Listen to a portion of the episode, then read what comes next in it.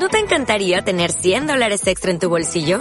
Haz que un experto bilingüe de TurboTax declare tus impuestos para el 31 de marzo y obtén 100 dólares de vuelta al instante. Porque no importa cuáles hayan sido tus logros del año pasado, TurboTax hace que cuenten. Obtén 100 dólares de vuelta y tus impuestos con 100% de precisión. Solo con Intuit TurboTax. Debes declarar para el 31 de marzo. Crédito solo aplicable al costo de la presentación federal con TurboTax Full Service. Oferta sujeta a cambios o cancelación en cualquier momento. Sube la podcast.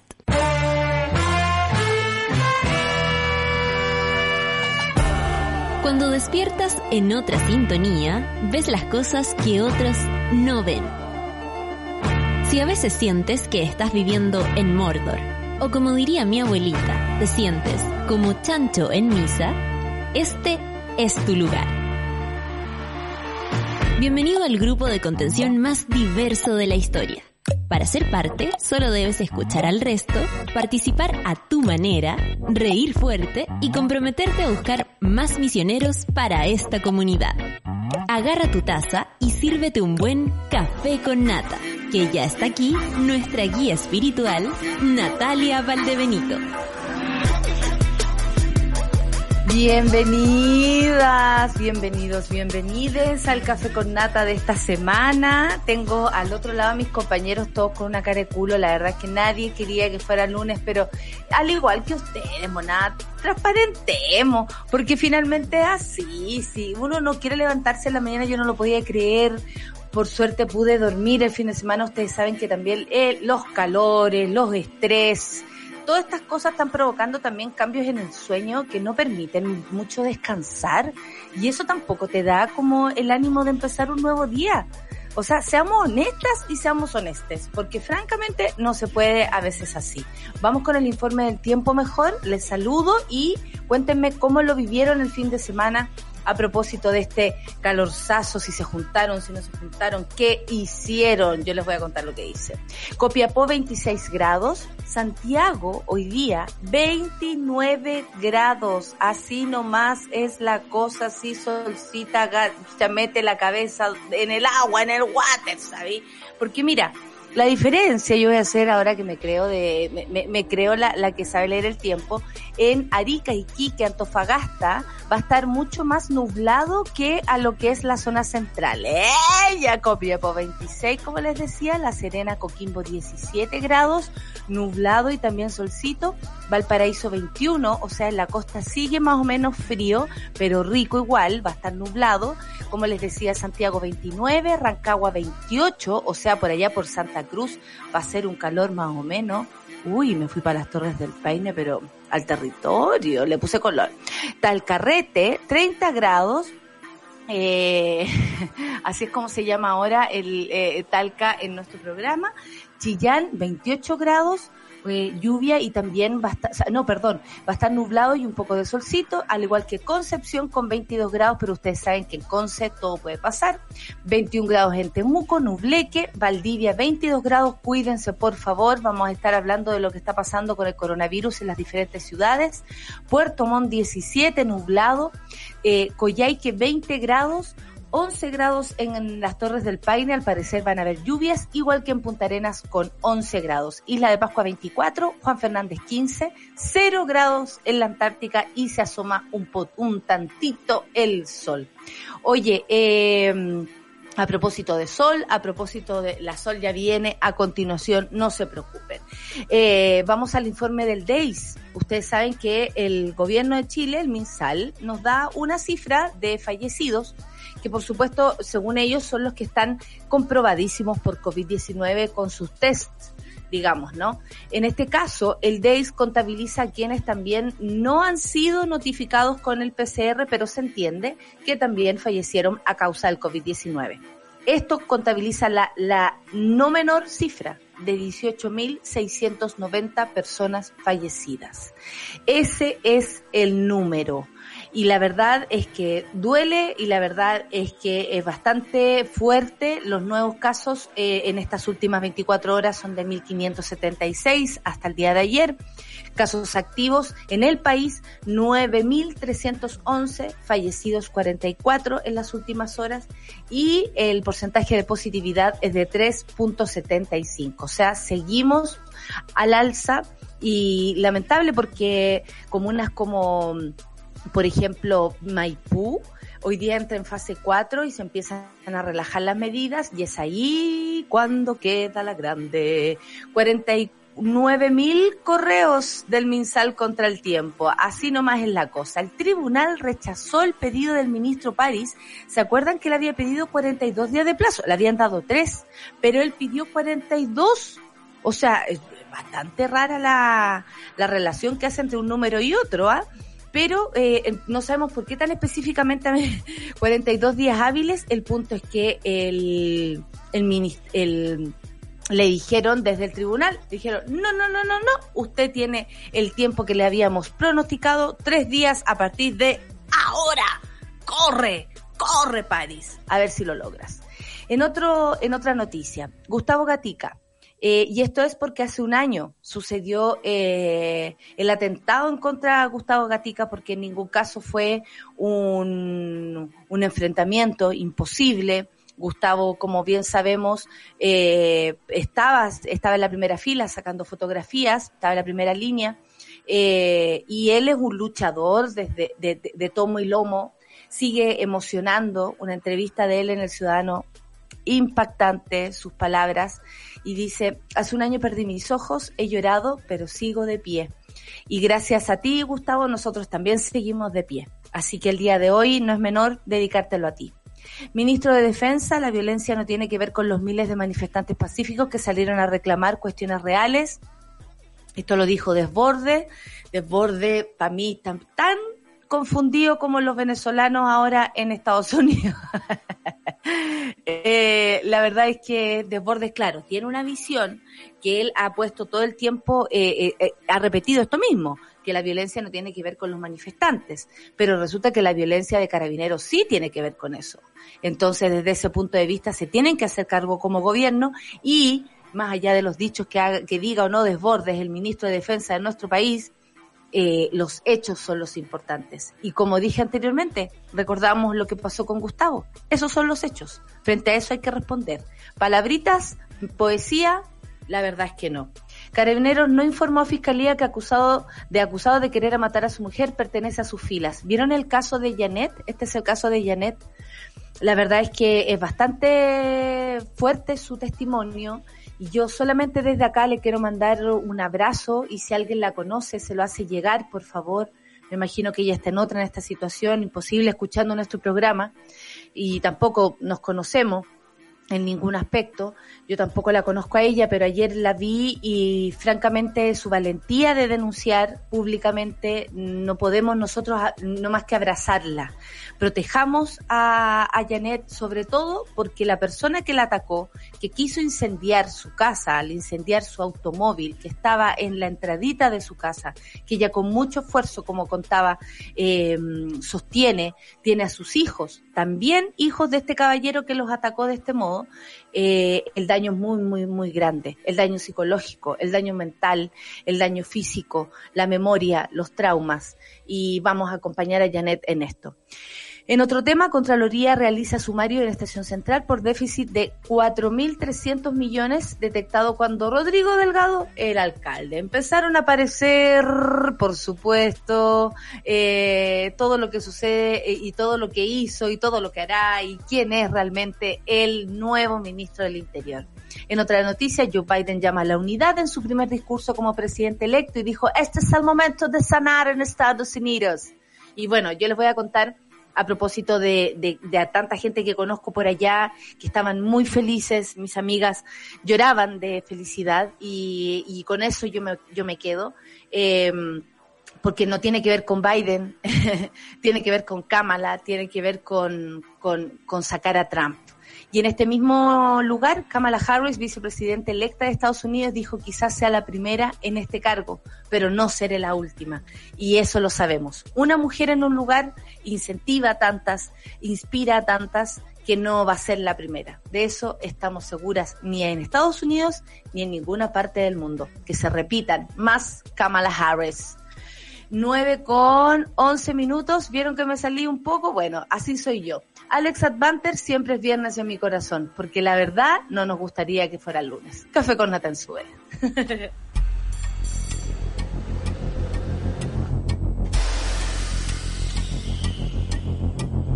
Viernes, siempre es viernes en mi corazón.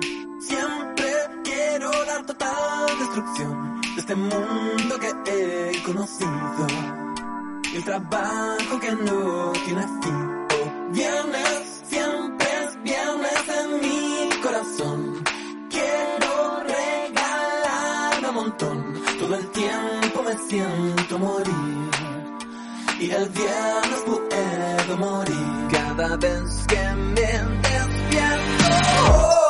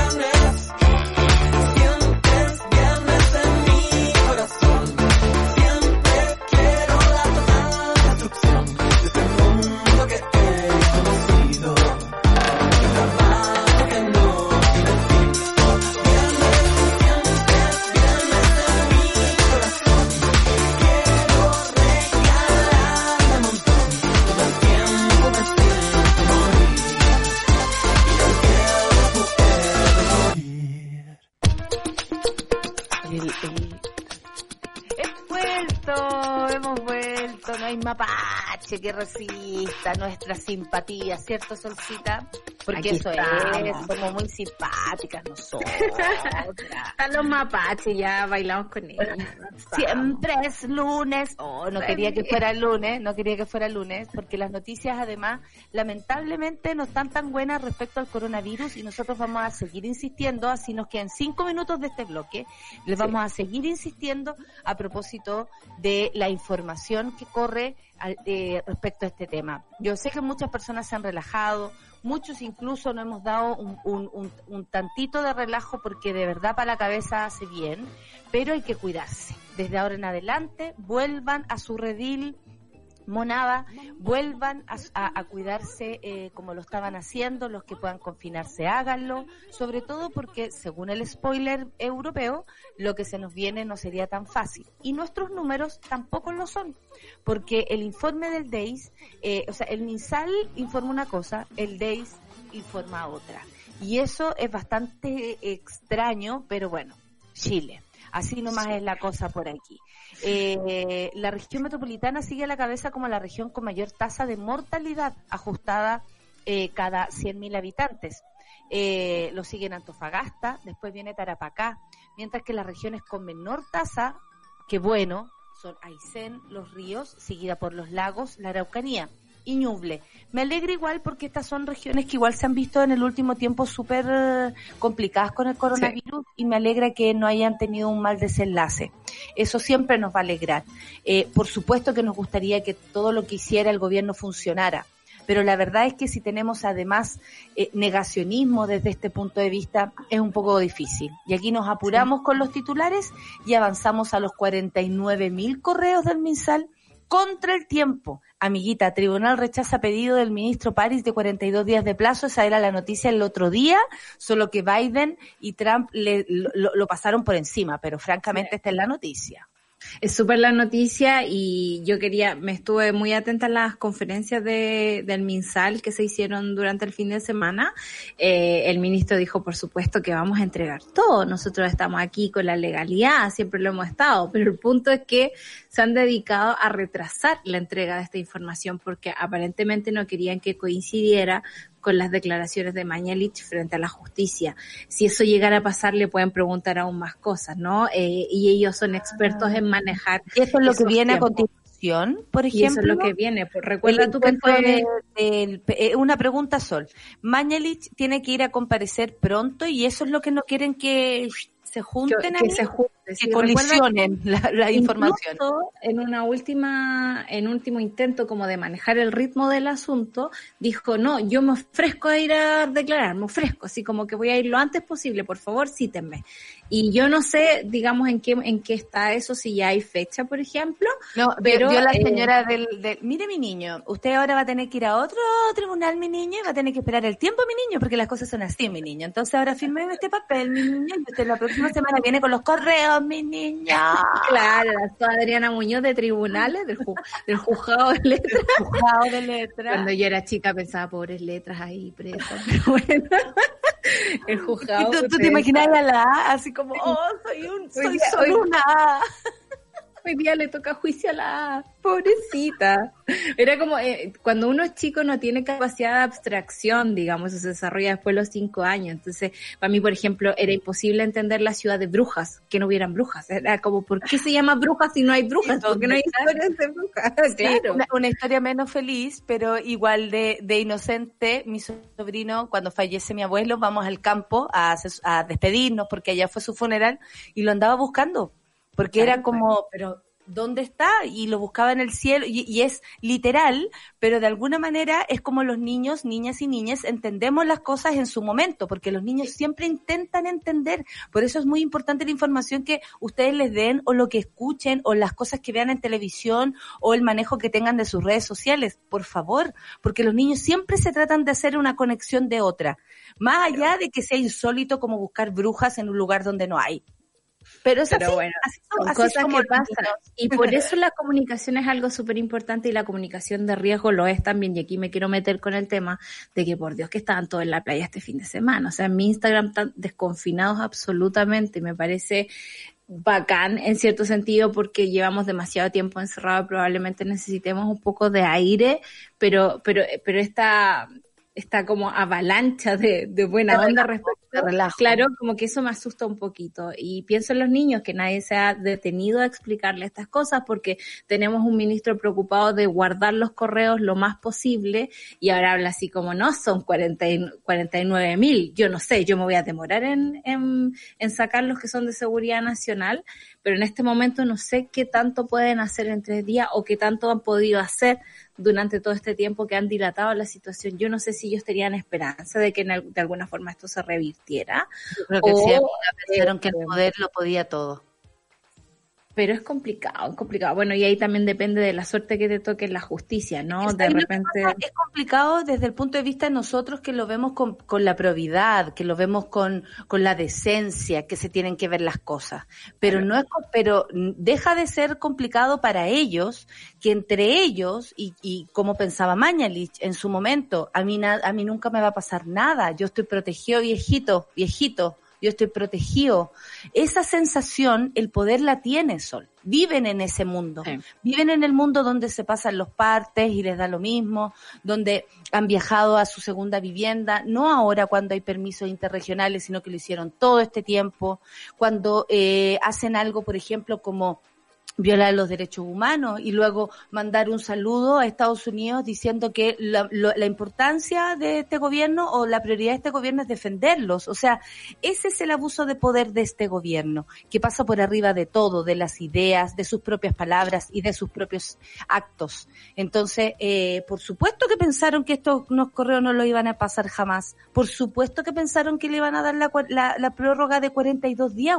Si mira la cara de raja que hay que tener para pedir 42 días. Cuando te 42 dieron días hábiles. O sea, y cuando te dieron entré, y uno siente miedo de la autoridad, fíjate, eh, y, y- y no es porque uno, no es porque se, se lo hayan ganado, digamos, ese respeto, es porque sabemos que existen El miedo no Eh, respeto. Por lo claro, demás.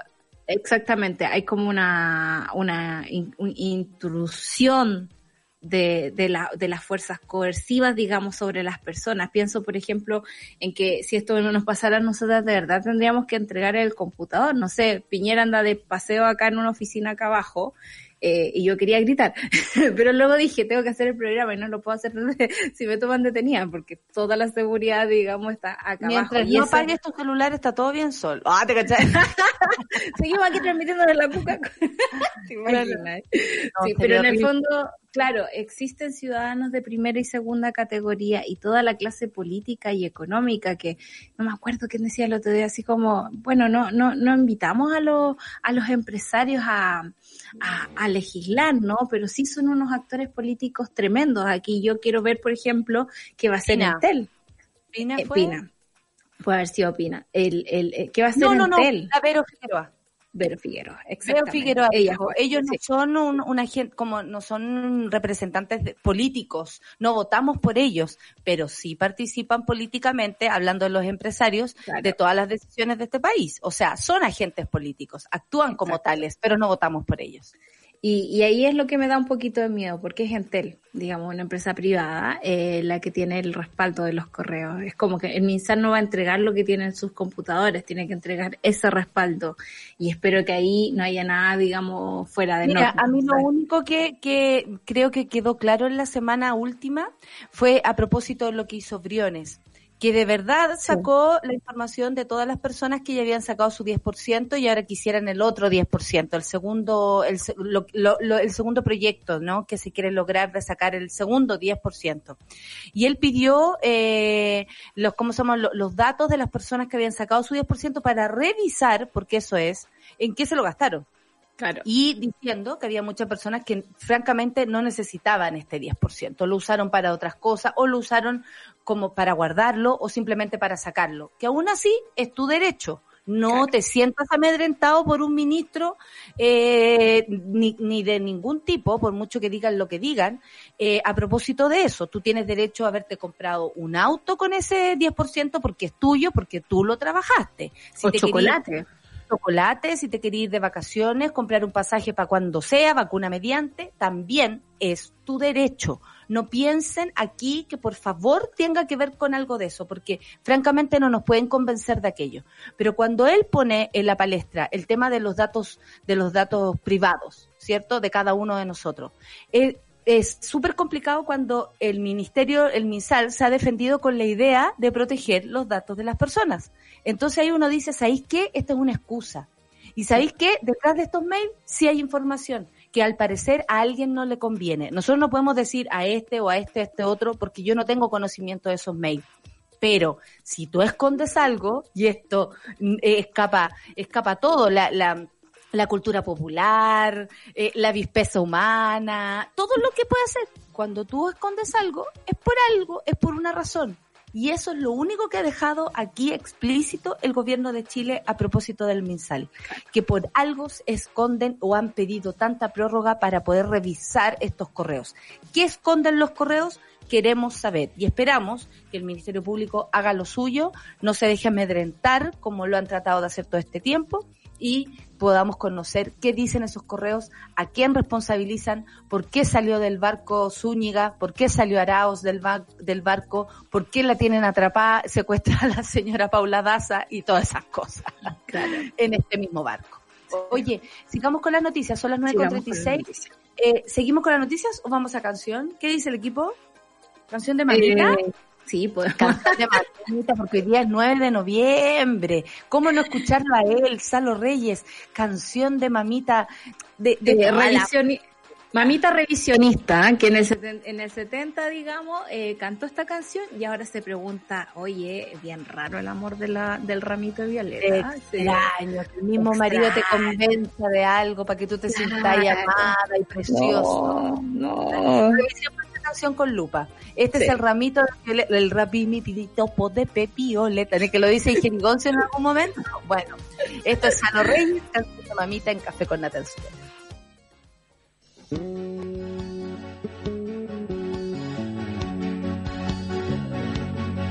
Era feliz en su matrimonio, aunque su marido era el mismo demonio.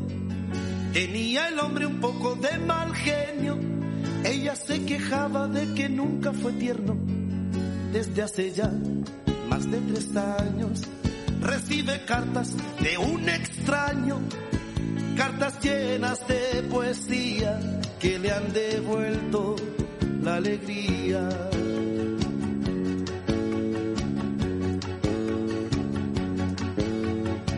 ¿Quién te escribía a ti versos? Dime niña quién era. Te mandaba flores en primavera.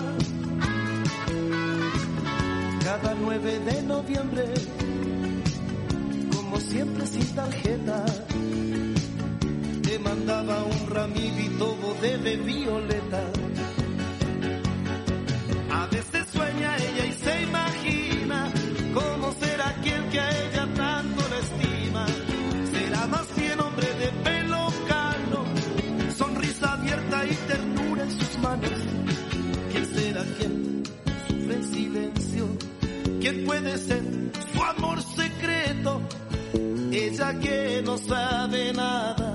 A su marido y luego se calla.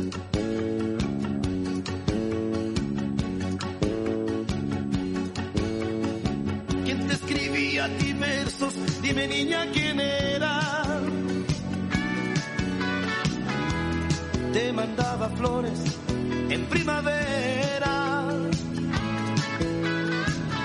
Cada 9 de noviembre, como siempre sin tarjeta, te mandaba un ramito de violeta.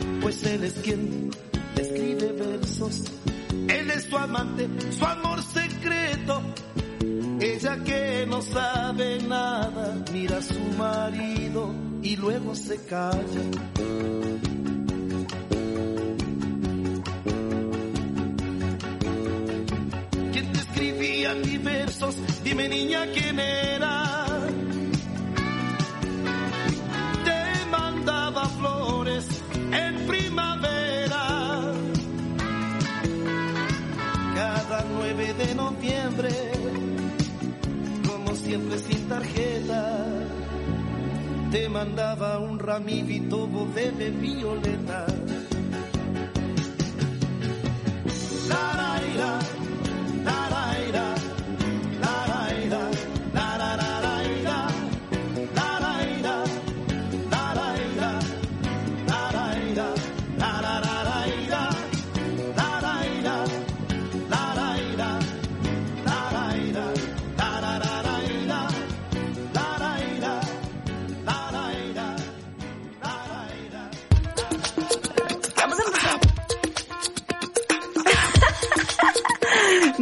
41, me encanta ponerlos nerviosos, pero nunca voy a... No, todavía no la cago, todavía no la cago, no significa que no la vaya a cagar, ¿ah? Eso siempre yo se lo decía a mis papás.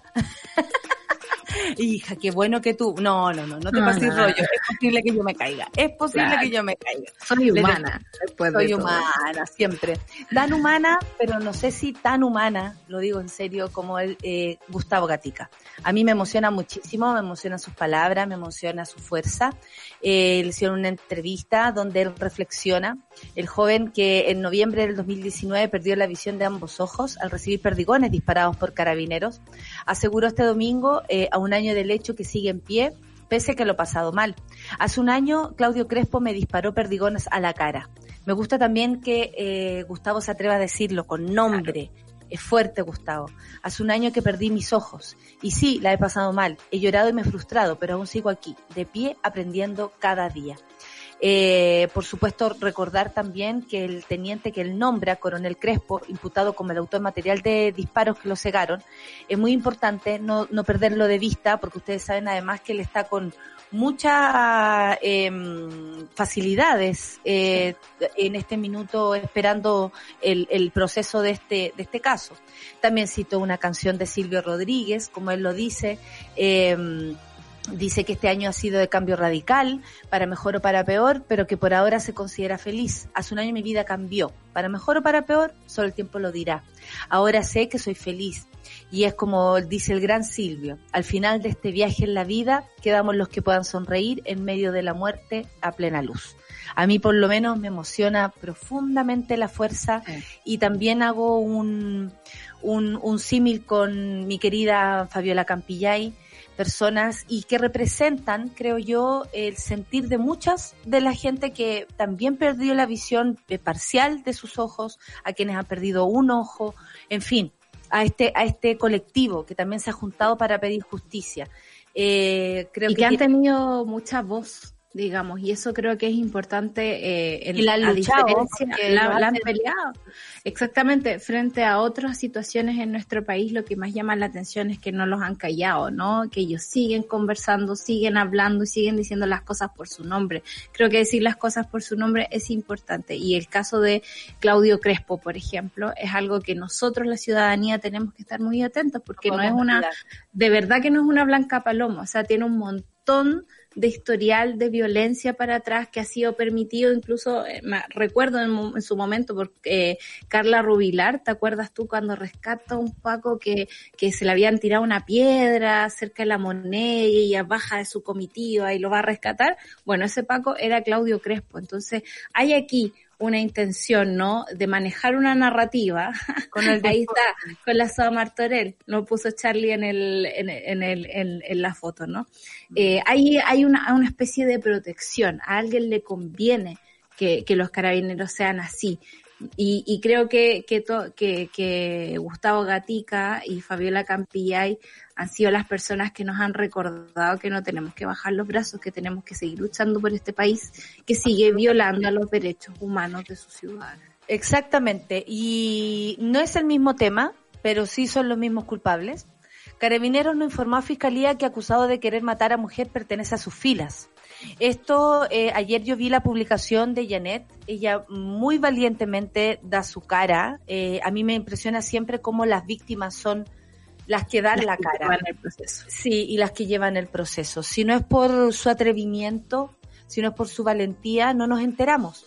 Que, bueno, ella lo denunció por redes, como dice acá, a propósito de un incendio de su vehículo, que la dejó con heridas graves, eh, de consideración, no graves por, por, por, eh, por suerte.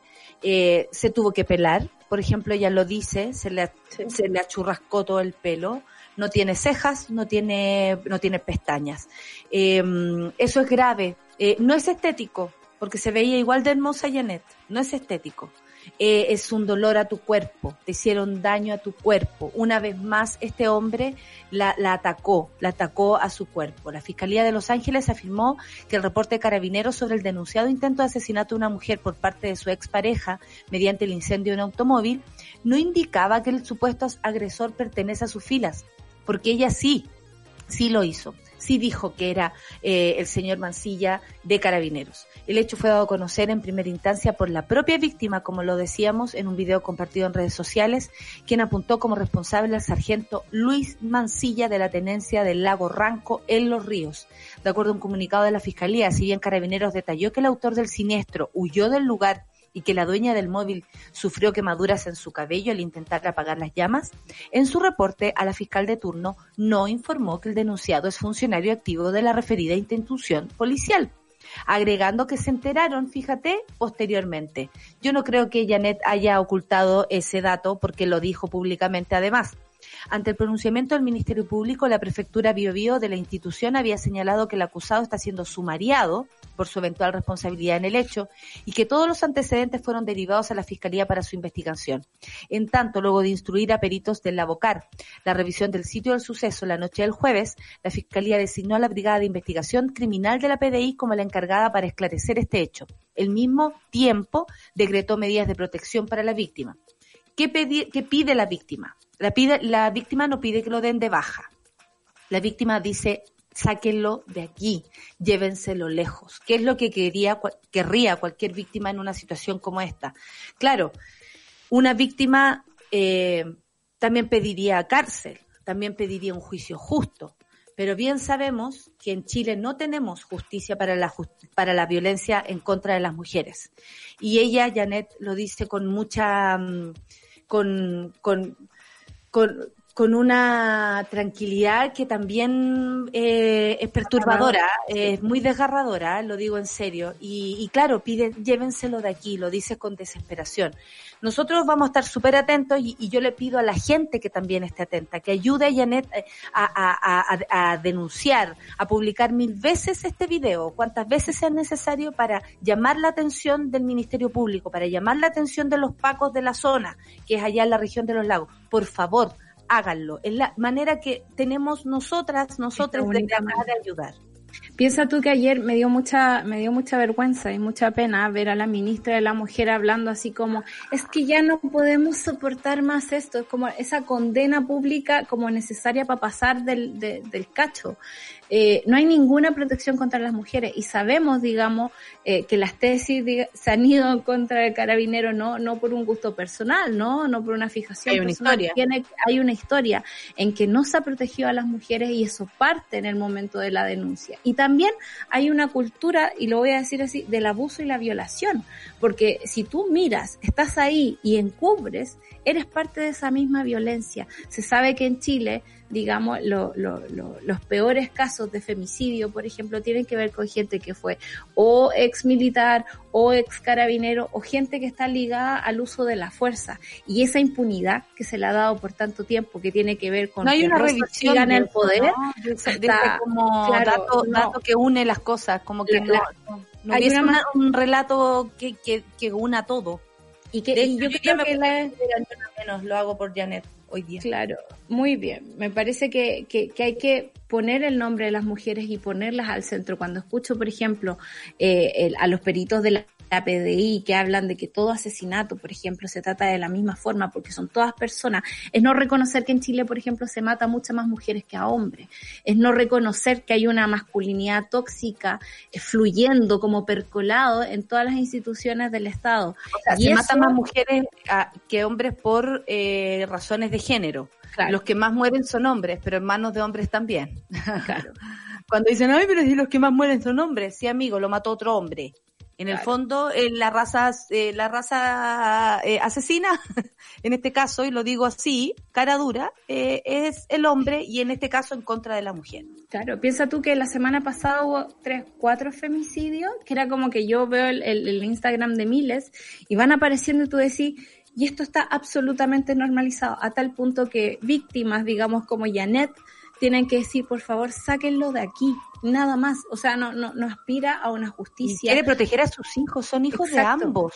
Él pudo haber quemado a sus propios hijos. O sea, como a la sociedad, al Ministerio Público, a los mismos Pacos, no les importa tener una persona así en sus filas, que es capaz de quemar a sus hijos. ¿De qué estamos hablando? Bueno, han sido capaces de quemar un montón de cosas en Chile y ahí estamos, digamos, esperando resultados de investigaciones truchas, donde se eh, Metro, hacen metro, metro, metro, la, la misma Araucanía. O sea, cuando uno escucha el lamento Camiones, desde camiones, todas camiones. partes al, y decir aquí nos han abandonado es porque esta gente está sentada en el poder con la soberanía de las armas y sacando plata de la caja de Chile, pero como quieren. Entonces, claro, es súper doloroso vivir en un país así y saber que una reforma carabinero quizás no es la solución. Yo no sé cuánto tiempo nos vamos a demorar en sanar esta herida, porque son las mujeres de Chile las que están muriendo, son las mujeres de Chile las que están siendo quemadas, y de verdad cuando uno se pone a, leer ese tipo de cosas y ves el nivel de violencia con el que somos tratadas, de verdad te dan ganas de decir, onda, cerremos este país por dentro y las mujeres que escapen a una isla para salvarse. Exactamente. Eh, por Janet vamos a seguir insistiendo, vamos a seguir hablando de esto y esperamos también que la opinión pública haga lo suyo. A mí, por ejemplo, me tiene muy impresionada lo que pasa en la prensa eh, respecto maravillosa cobertura de, de, las elecciones en Estados Unidos, pero no, te- no tenemos idea de lo que pasa en Bolivia. Me llama la atención que ningún equipo de ningún canal haya mandado a, a al- algún corresponsal, uno, uno con una cámara, eh, dos personas, una cámara y una... eh, me llama mucho la atención eso porque lo que está pasando en Bolivia también es importante este fin de semana y, y en algún momento vamos a tener a Diego aquí contándonos el resultado. Ah, eso, eso, eh, para que cerremos el ciclo con Diego. Eh, Pero puro copucha, además que hoy día llega Evo Morales a, a Bolivia y eso va a ser un remesón más o menos fuerte, digamos, de- después de haber salido a propósito de estos eh, intentos de golpe, ¿no? Que como comentábamos en la mañana, que rápido ha sido el proceso, ¿no? Que, que rápida también fue la OEA en, en poner la duda sobre las elecciones y, por ejemplo, no decir nada sobre Estados Unidos. Eh, Claro. Es difícil ser diferente en, en, en este mundo, es difícil ser mujer, es difícil ser indígena, es difícil ir contra el relato oficial y hegemónico que tienen todos los medios a pesar de que de, de- de que vemos las fisuras del poder, de que vemos que cómo, cómo está siendo eh, ya demolido, creo yo, por la opinión de los ciudadanos, de la gente que se está movilizando por tener sus propios derechos. Exactamente. No queremos dejar tampoco pasar que la Contraloría realiza sumario en Estación Central por el déficit de 4.300 millones detectado cuando Rodrigo Delgado era el alcalde. Es importante, sobre todo porque hoy día es el ministro de, del Interior.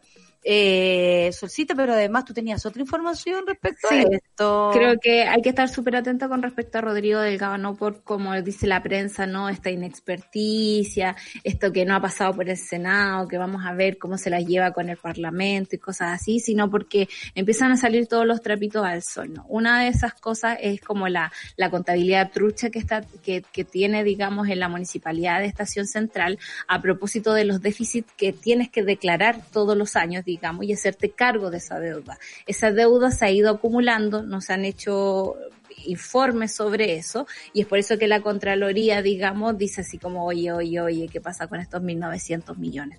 Y lo otro es que Rodrigo Delgado, eh, entre sus empresas, digamos, entre sus cosas, eh, tiene una empresa de transporte.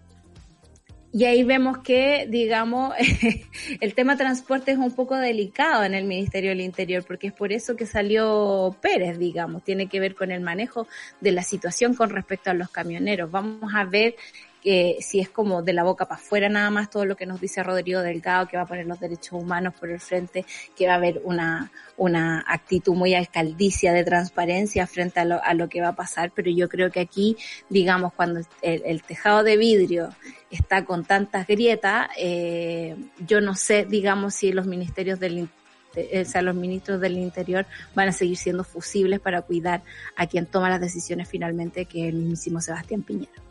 Exactamente, con esas palabras cerramos el programa de... No, mentira. Oye, Nos vamos a dormir. eh, nos vamos a dormir porque ya se acabó la cuestión. No, tenemos un gran invitado en el próximo bloque, que es nuestro querido Chasca Valenzuela, que nos va a contar todo lo que pasó y todo lo que sintió, ¿sabéis? Como que queremos saber qué siente Eso. El Sí. chileno que votó por Biden, en este caso, eh, no vamos a hablar con gente que votó por Trump. Eh, discúlpenme, gracias. la poca apertura.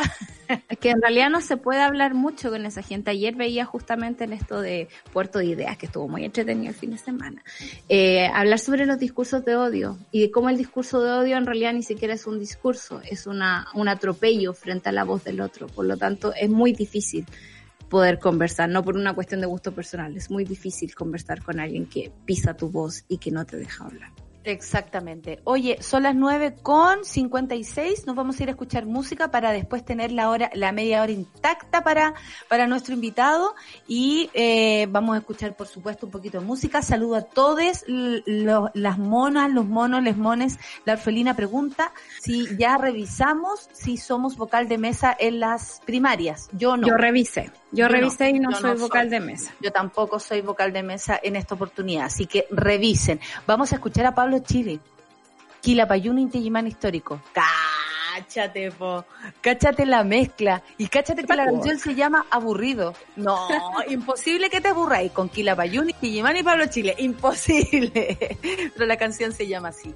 Ya volvemos entonces con más información, con la solcita, con el Chasca Valenzuela, acá en el Café con Nata. Sube la radio.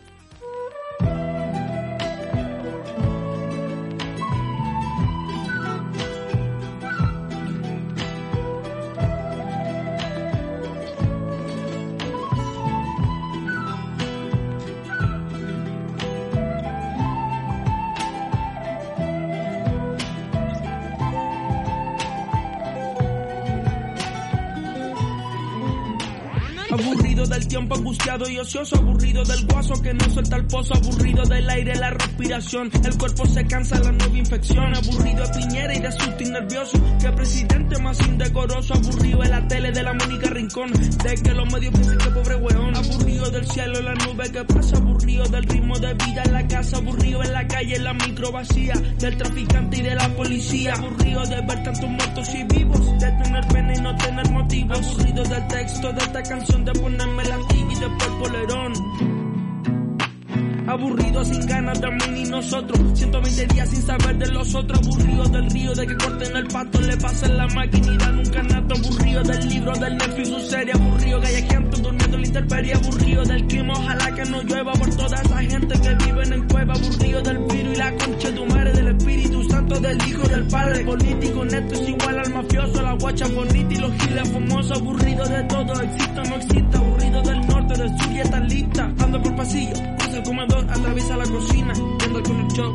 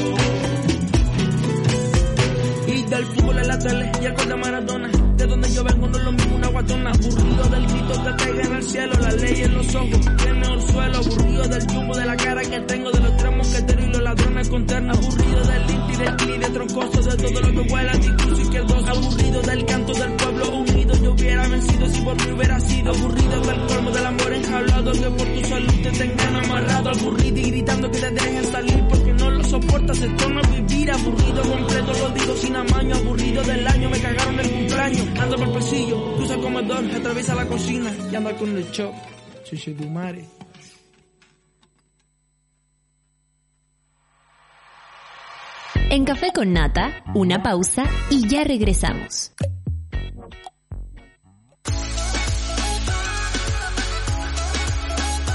Este es el primer programa donde tú, la música y el baile son los protagonistas. Llegó tu momento, baila. Soy Jamie Navarro y te haré bailar acá, en Súbela.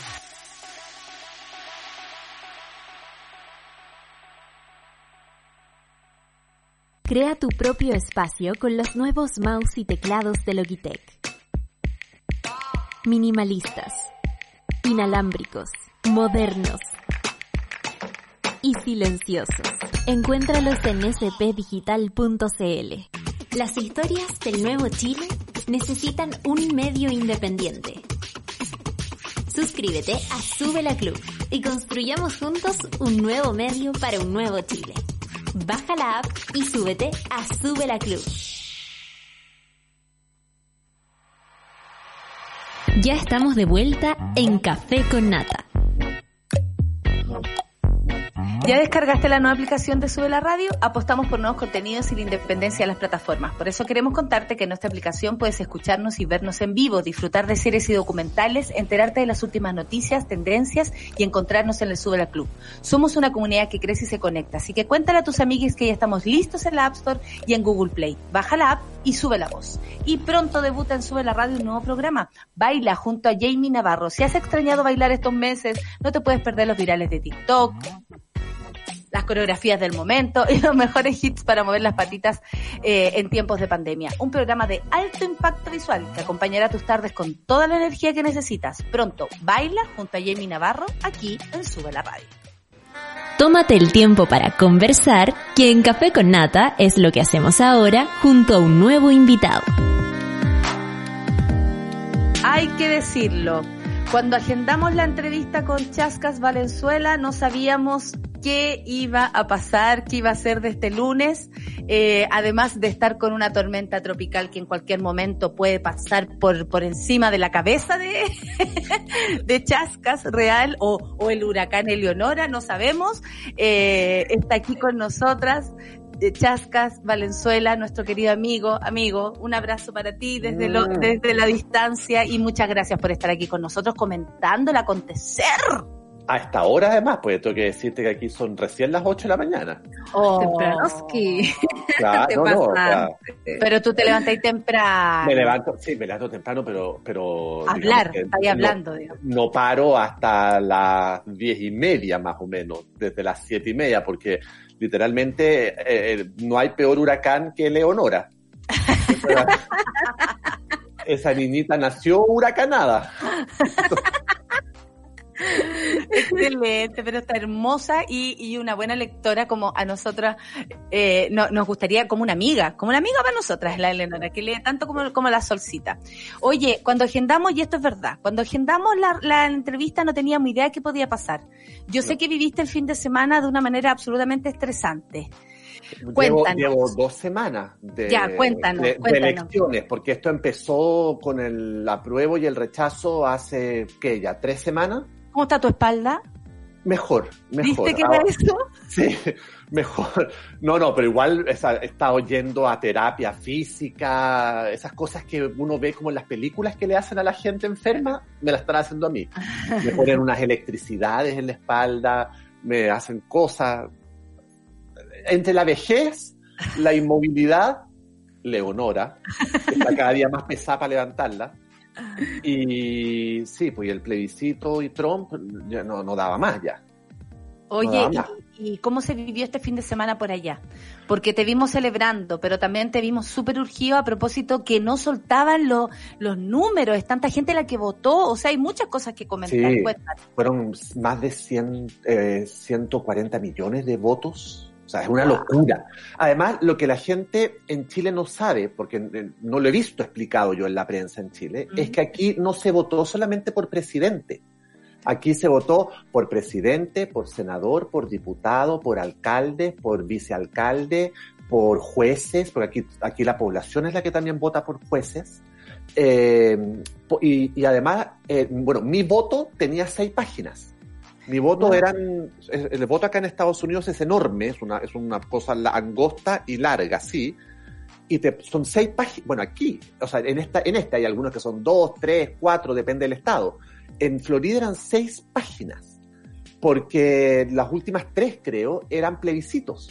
¿Está usted de acuerdo con que se legisle a raíz de la marihuana, por ejemplo? ¿Está usted de acuerdo que los presos puedan volver a votar? Eh, entonces se aprovechan a hacer, como movilizar tanta gente es caro, eh, Claro. mover a 150 millones de personas no es menor, entonces se aprovecha a cada uno, vas a tener una elección, a meter muchas. Entonces, claro, eso también retrasa la- el conteo de los votos. Y aparte de eso, el energúmeno aquí instalado en la Casa Blanca hasta enero, si todo sale bien, eh, él estuvo durante meses, más de seis meses, diciendo que el voto por correo iba a generar fraude. Por lo tanto, él le pidió a sus seguidores de su culto, de su culto personal, digamos, que votaran presencial. Y aquí se cuentan primero los votos presenciales.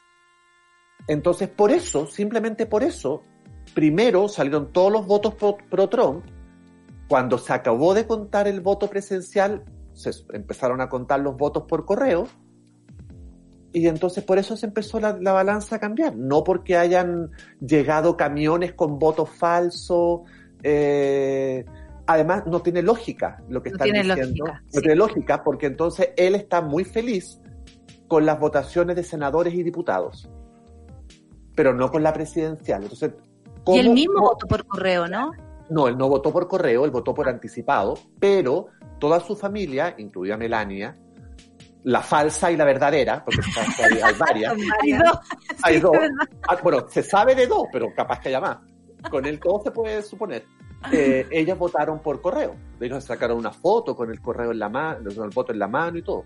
Ah, oye, mira, el repollo Crespo dice antes solcita la pregunta. Yo creo que gracias al Chascas estuve muy informado respecto a todo lo relativo a Trump y a Biden, incluso formando parte de la celebración. Pipi especial por la entrevista. Pipi especial aquí es como esa emoción que te viene, ¿ya? Esa emoción. Perfecto, perfecto. Así que perfecto. estamos muy felices con tu, con tu presencia. Sobre todo que- porque No, dime, Yo- dime Sol, dime Sol. Yo, yo creí, o sea, siento que la, la cobertura que tú hiciste, lo voy a decir así, la cobertura tenía que ver mucho con las emociones también y cómo íbamos enterándonos de, de los ciudadanos, cómo iban sintiendo la, la elección. En algún momento nosotros acá estábamos un poco asustados porque decíamos, esto no es paliza, esto no es paliza, no fue como el aprueba acá, eh, es un país súper dividido, eh, por, por muchos votos que sean, igual es bastante estrecha, digamos, la, la, la competencia, sobre todo, como tú decías, en el Senado y en el Parlamento. Eh, y, y me gustaría saber cómo, cómo, se, cómo se ve esa Norteamérica dividida, ¿no? Cómo, cómo se gobierna así, ¿Qué- cómo lo van a hacer con esa sensación de cansancio que nosotros acá también llevamos en el cuerpo, digamos, y, y, y- y qué se hace con eso, cómo se sana. Yo sé que esa es la retórica que se ha usado, digamos, en los discursos de, Pero no es mentira. pero, No, no es pero mentira. claro, eh, es No algo mentira. que pesa. Exacto. Ahora, yo estaba leyendo, por supuesto que analistas y to- todo el mundo está opinando de que está un país dividido. Pero anoche mismo, antes de quedarme dormido con los huracanes en la cabeza, estaba leyendo un artículo precisamente del New York Times donde decía que no es que Estados Unidos sea un país dividido hoy. Estados Unidos siempre ha sido un país dividido. Y daban el ejemplo desde, no sé, desde la guerra de secesión, o sea, desde la guerra civil que hubo en este país. O sea, hubo una guerra civil en este país. ¿Entiendes? Eh, ¿qué, más, ¿Qué más ejemplo de división que una guerra civil entre el norte y el sur?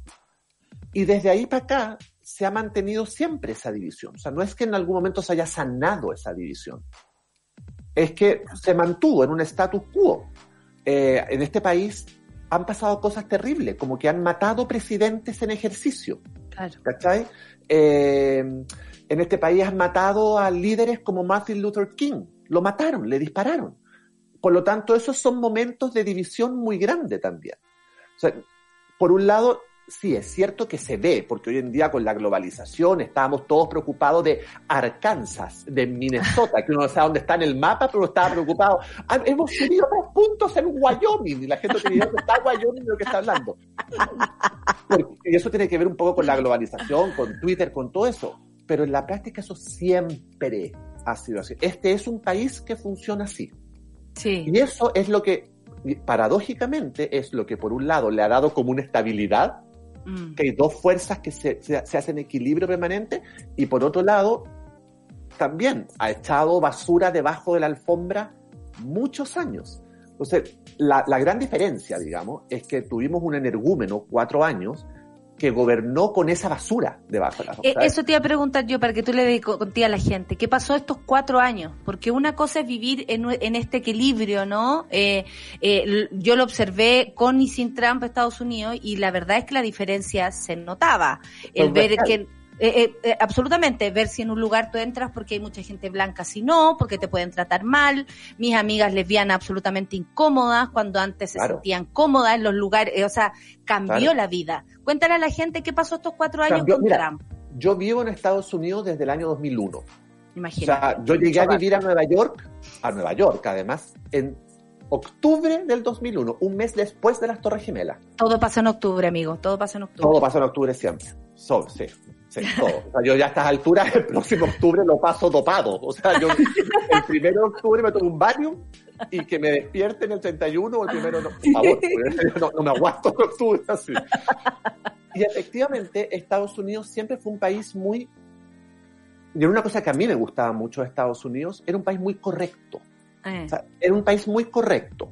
Un país donde, eh, si tú, por ejemplo, hablabas mal inglés, el gringo que tenías enfrente se esforzaba mucho por hacerte, no, para, por hacer, para hacerte ver que no te sintieras mal con que tú estabas hablando. O sea, yo llegué hablando como Tarzán inglés acá te- te- y te corregían como para bien. Para bien. Entonces yo, yo siempre partía diciendo, perdón por mi inglés, y todo el mundo me decía, no, si hablas regio. Y yo decía, ¿cómo voy a hablar regio? Si estoy hablando como Tarzán. O sea, una cosa es ser amable, otra cosa es que me hagáis sentir. pero eran como excesivamente amables, ¿entiendes? Si tú tenías algún impedimento físico, eran capaces de tirarse al suelo para que tú los pisaras a ellos, para que tú no te fueras a tropezar con el, el- el desnivel en la vereda, ¿cachai? Claro. Eso eran, eso eran. Hay una cosa como un correctismo que a mucha gente le molestaba porque sentían que eran demasiado políticamente correctos. Sí, Pero- que parecía como una, mm, como, no sé, como, como hipócrita.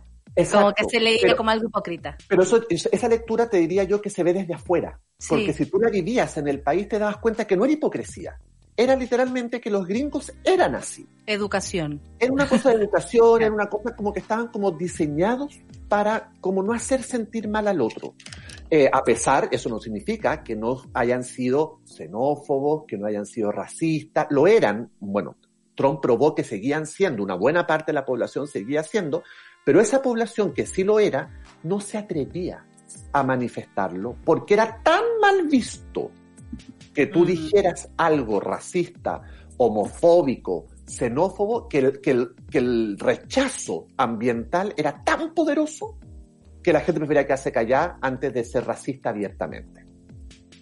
Pero Trump envalentonó a los bullies.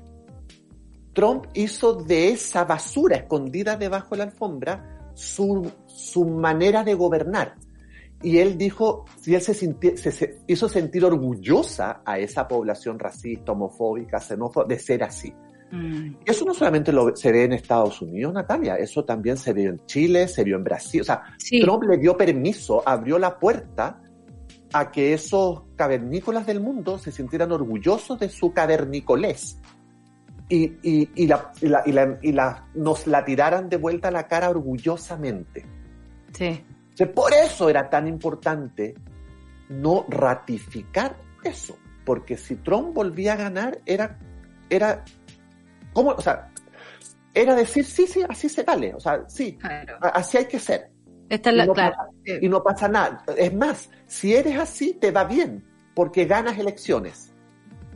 Qué terrible. Oye, Chascas, y yo te quiero preguntar algo así como desde el punto de vista del escritor, porque creo que las palabras son súper importantes y vivir en ese ambiente donde las palabras ya no llevan datos, donde las palabras ya no pueden ser verdaderas, donde las palabras no sirven como argumento, existe un ruido encima, ¿no? Como vimos Claro. en ese debate nefasto. Eh, y, y también, por otra parte, el contraste, porque uno a veces no cree mucho en los gringos, ¿no? Por esta como puesta en escena, ¿no? Claro. Y, y, y cuando vemos los discursos de Biden y de Kamala Harris ahora cuando ganaron, hay una épica, ¿no? Hay una vuelta, digamos, a este discurso que, que, que deja de estar vacío, espero, y, y se instala de nuevo, digamos, las buenas formas, las buenas maneras, donde la realidad y las palabras empiezan a, a- a conectar otra vez. Eh, ¿Cómo fue vivir tan lejos de, de, de esas palabras, ¿no? ¿Cómo es, Eh. que, que uno combate, ¿no? Que es, uno dice, pero ¿cómo lo digo? ¿Cómo lo hago? ¿Cómo, cómo, Claro. cómo se combate el asunto? Claro, porque a mí lo que me empezó, que tú tienes toda la razón, porque a mí lo que me empezó a dar angustia hace cuatro años, y que no se me fue esa angustia en cuatro años, en todo ese tiempo, fue que me empecé a dar cuenta de pronto que daba lo mismo, Mm. daba lo mismo decir cualquier cosa, porque esa cualquier cosa era la nueva normalidad. O sea, daba lo mismo decir... Eh, Tal persona es ladrones, los de allá son ladrones. ladrona, eh, no, ¿sabes qué? Eh, eh, no, dos más dos no es cuatro. ¿Por qué? Porque yo digo que es seis. Ya, pero es que, a ver, la calculadora, uno, dos más dos son cuatro. No, eso es un alternative fact. O sea, eso es una realidad paralela. No, no es una realidad paralela. Esa es la realidad, lo que tú estás diciendo. Entonces, eso es muy perturbador, es como para volverse loco. Sí. Y entonces, cuando aparece Biden en ese escenario, eh, no, mejor, cuando aparece Kamala antes en ese escenario y abre la boca y empiezas a escuchar cosas que tienen sentido, Sí. empiezas a escuchar cosas que tienen un, que tienen un concepto detrás, empiezas a escuchar que termina la frase.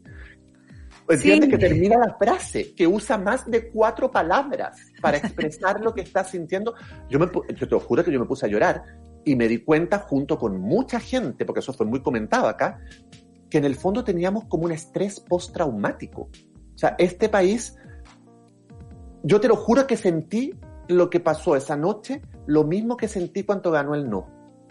Ah. Lo mismo, lo mismo. Ese mismo alivio. Ese, una sensación como de, ay, o sea, entonces ahora voy a poder decir tal cosa sin, sin esperar una consecuencia nefasta de eso. Entonces, claro, con la diferencia que yo cuando ganó el no, que era- tenía yo 17 años, por eso no pude votar en el no, había nacido en eso. O sea, yo, Sí. había, yo toda mi vida había vivido en eso. Por lo tanto, Eran no tenía el 17 contraste. años, no 4 años, claro. Claro, claro, claro, pero estos cuatro años se sintieron como 17, déjame decirte, porque no, no pasaban nunca. Eh, y al mismo tiempo la fue una sensación como de, de exorcismo. Entonces yo espero, espero, espero que este país, y ya este país ni siquiera, el mundo, sea capaz de recuperar el valor de la verdad, que sea, el capaz, que sea capaz de recuperar el valor de, de los hechos concretos y objetivos, porque eso se perdió. Yo creo que el gran daño que hizo Trump es ese, Sí. que, él- que él decía, no es que eso no es cierto, pero es que es cierto. No, es que yo jamás dije eh, que se mueran los gays. Ya, es que hay un video suyo diciendo, ojalá se mueran los gays. No. Pero si hay un video suyo diciendo que se... Y eso No. además empapó Latinoamérica, porque Pero Bolsonaro claro. hace lo mismo, en Chile se hace lo mismo, que uno dice, Claro. pero mentira, usted acaba de decir eso Usted y acaba ahora de decir esto, claro. lo está negando. Pero hablemos también y pelemos. ¿Qué pasa con el mito del voto latino? Porque todos esperábamos que los latinos, latinas, latines pensaran como tú. Los Sin Latinex, embargo- como los llaman en Estados Unidos. ¿Cómo? Latinex. Los Porque Latinex. La A o la O la reemplazan por una X. Los Latinex. Bueno, de Latinex eh, eh, pensaran como tú, más Claro, pero ese- sin ese es embargo el primer- no es así. Pero es que ese es el primer error, Natalia. Porque nosotros estamos pensando en los latinos ¿Mm? como los latinos piensan de, o sea, como los gringos piensan de los latinos. Los gringos piensan que los latinos son todos iguales. Ya. Los, ya. los gringos piensan, el gringo promedio, por supuesto, el estadounidense promedio, piensa que todos los latinos comemos chile, eh, comemos taco, eh, Bailamos salsa, como eh, esas bailamos salsa y nos gusta el guacamole, por decir algo. Y cuando no hay nada más distinto que un mexicano que un chileno, o Absolutamente. que un puertorriqueño que un peruano, o- ¿cachai? Entonces, el primer error es pensar en el voto latino como un bloque hegemónico. No existe eso, no existe. Y mientras se siga haciendo encuesta y se siga hablando del voto latino Nos como voto latino, nos vamos a equivocar siempre. Perfecto. ¿Qué pasó con el voto latino en Miami? El voto latino en Miami, en Florida. Principal y primordialmente es cubano y venezolano. Ese es el voto, lo que llaman voto latino en Florida. El do- en el Es- Doral, ¿cómo salieron? Ganó, No, ganó Trump. Pero por lejos. Lejísimo. Doral es donde viven los venezolanos, es donde se entonces- ubicaron así en masa. Yo puedo entender, lo puedo entender, puedo entender que tanto cubanos como venezolanos que llegaron a este país vienen escapando de situaciones muy difíciles. En ambos países hay gobiernos totalitarios, en ambos países se ha perdido democracia, en ambos países no hay elecciones justas, en ambos países hay personas atornilladas en el poder a la fuerza. Eso es un hecho, Sí. es un hecho, es un hecho in- innegable. No, no me voy a poner a lo Trump a No, no, defender a Maduro, ¿entiendes? No me voy a poner No. a... No, no. es- Y nadie es- aquí lo haría tampoco. Estamos Es- es- absolutamente claros que, la represión no, no tiene lugar.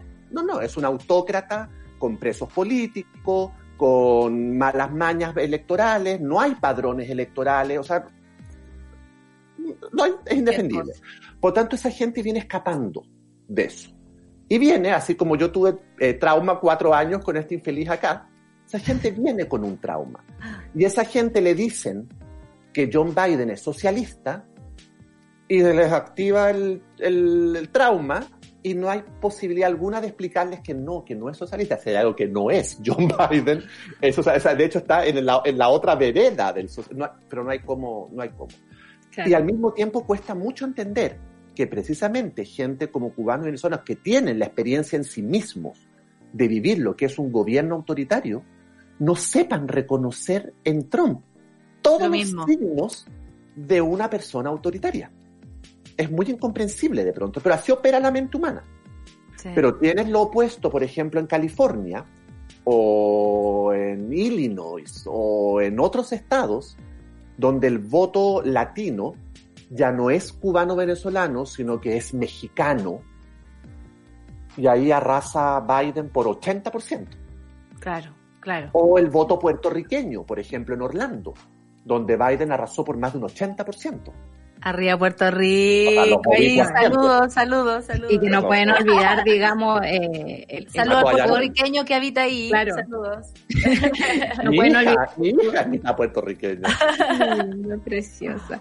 Yo te quería preguntar por otra cosa que nos preocupa bastante de Estados Unidos, que es el tema del COVID. Eh. Biden, digamos, ya anunció eh, que hoy día iba a meterse como ahí a trabajar directamente, pero todavía les queda enero y les queda Trump. Que a diciembre y enero. a diciembre y los números siguen y siguen subiendo. Eh, es, es parte de esta misma retórica, digamos, el, el tema de, de no creer en la ciencia, de no hacer las cosas correctas y de, y de la indolencia también frente a la cantidad de fallecidos que tienen allá, porque eso parece ser como muy, muy loco, ¿no? Como que duele más, no, No sé, la muerte de una guerra y ahí no existen los fallecidos, claro, como que no. No, existen, no existen. Trump nunca los ha nombrado. Trump nunca, nunca, ha- y el que le encanta hablar, nunca ha dedicado uno de sus discursos o uno de sus espacios públicos para hablar, para honrar esa gente, para mandarle un saludo eh, de apoyo a sus familiares, a sus deudos, a sus hijos, a sus esposas. Nunca. Pero tampoco lo ha hecho Piñera No, tampoco. tampoco lo ha hecho Bolsonaro.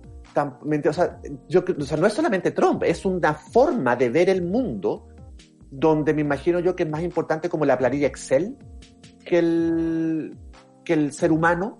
Menos votantes. Yo creo Claro. que hasta piensan así. Sí, Claro. menos votantes en su menos contra. votan- menos votante en su contra será.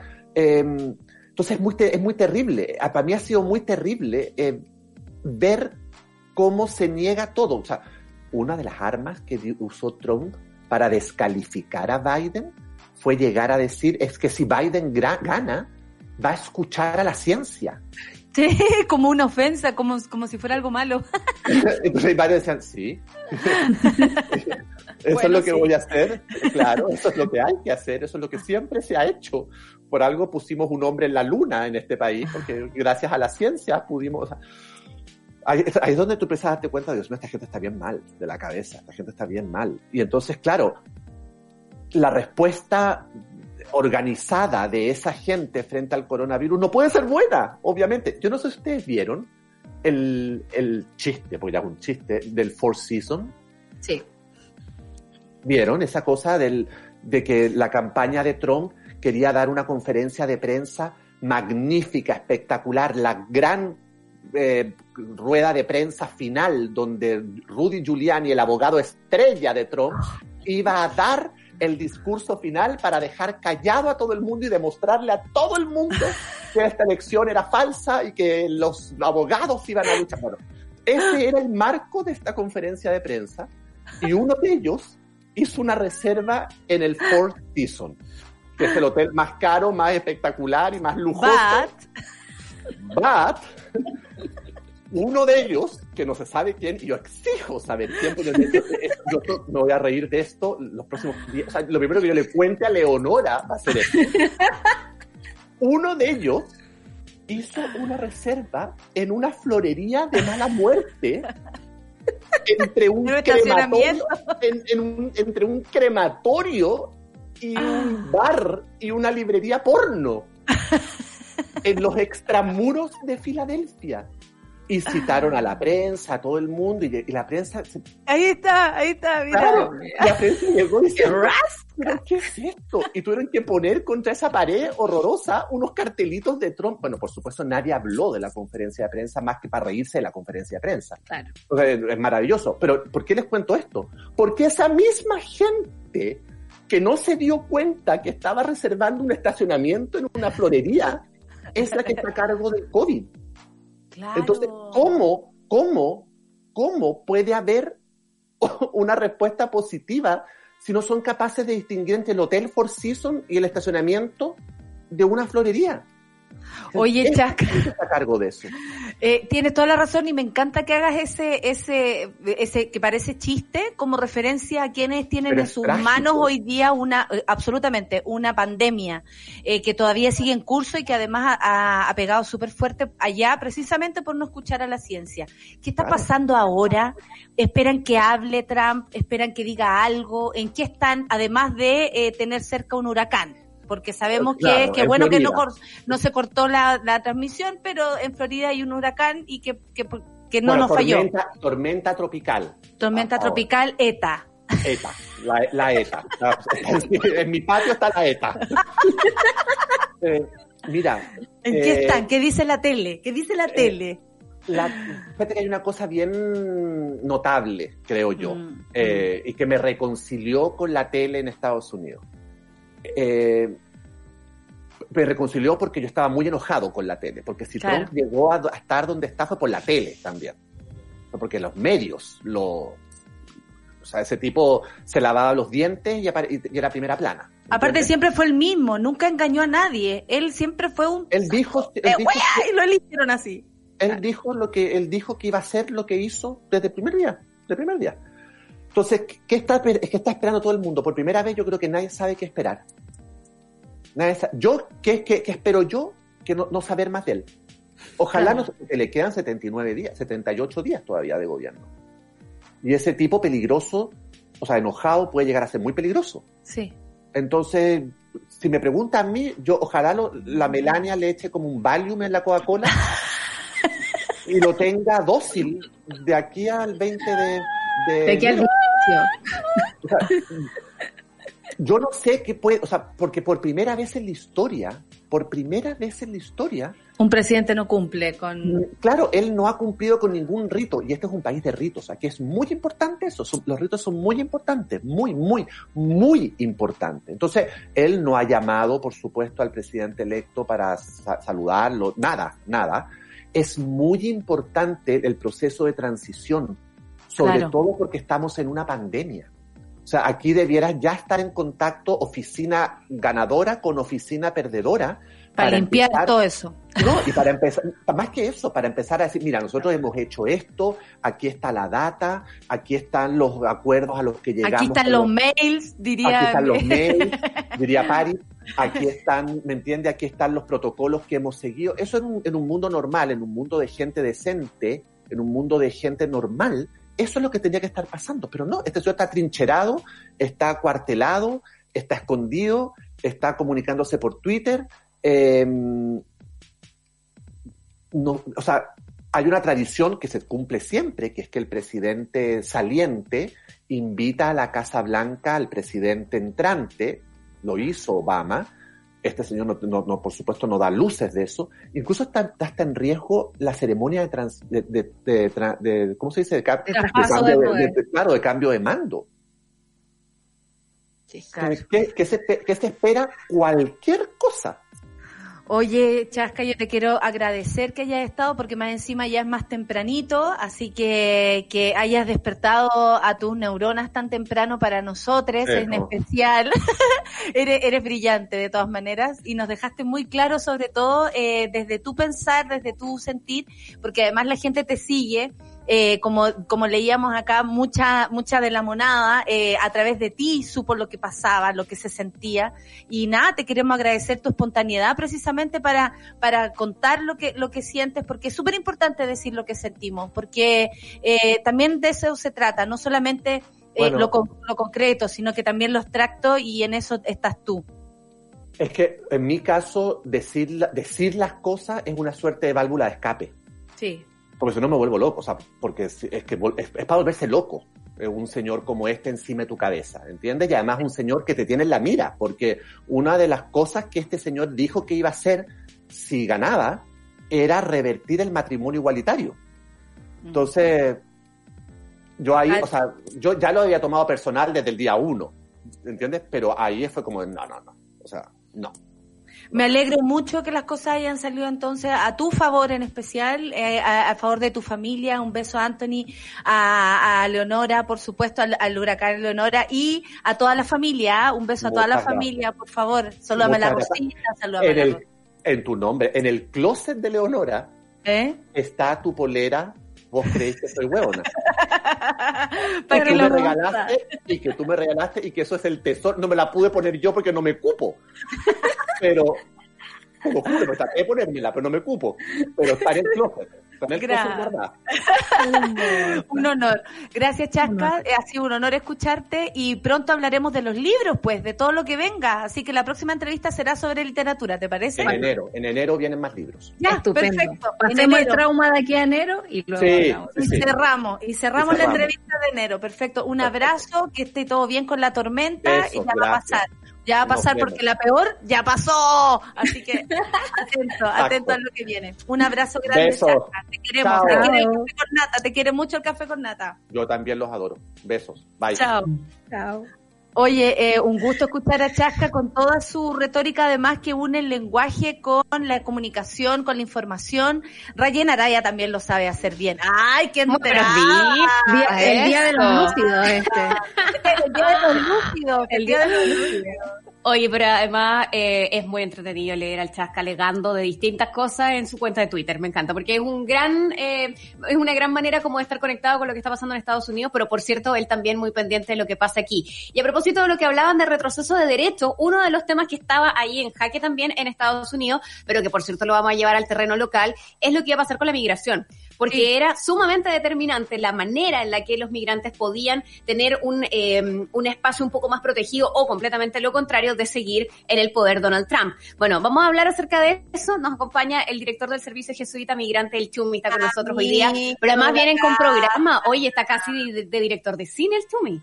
¿En serio? ¿En serio? ¿En serio?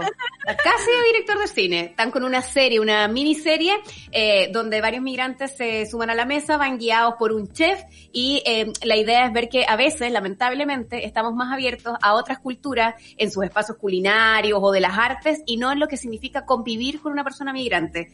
Eh, Así que en mesa de todo es justamente esa serie y vamos a hablar también acerca de eso con el Chumi. Bueno, me encanta que esta sea la conversación del día de hoy porque la idea es abrir nuestros nuestros corazones, aprender a vivir con la diversidad de todo, de toda, de todos los colores, de todos los rincones de nuestro mundo, porque eso somos también, cada uno es un ser diverso, y el Chumi, por supuesto, tenía que estar aquí para hablar de esto. Solcita, nos despedimos nosotras del café con Clau, Luis, Charlie, Seba, todos quienes están, la Laura, todos quienes están detrás del programa, y por supuesto le damos la bienvenida al Chumi y a Rayen Araya en Super Ciudadanos. Chao. Chao. Eso fue Café con Nata. Gracias por ser parte de esta comunidad y hacer de Mordor un lugar más apacible. Natalia Valdebenito te espera de lunes a viernes a partir de las 9 de la mañana en el matinal más piteado de Chile. Solo en Sube la Radio. Y en otra sintonía.